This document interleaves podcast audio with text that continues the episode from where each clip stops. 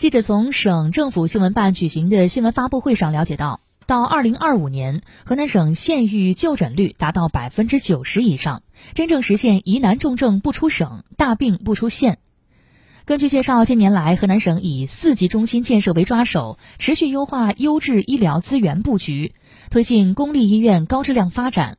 目前河南省已有心血管、儿童、神经疾病、肿瘤、呼吸、中医肿瘤、中医骨伤、中医脑病八个国家区域医疗中心，有效带动了全省疑难危重疾病诊疗水平的提升。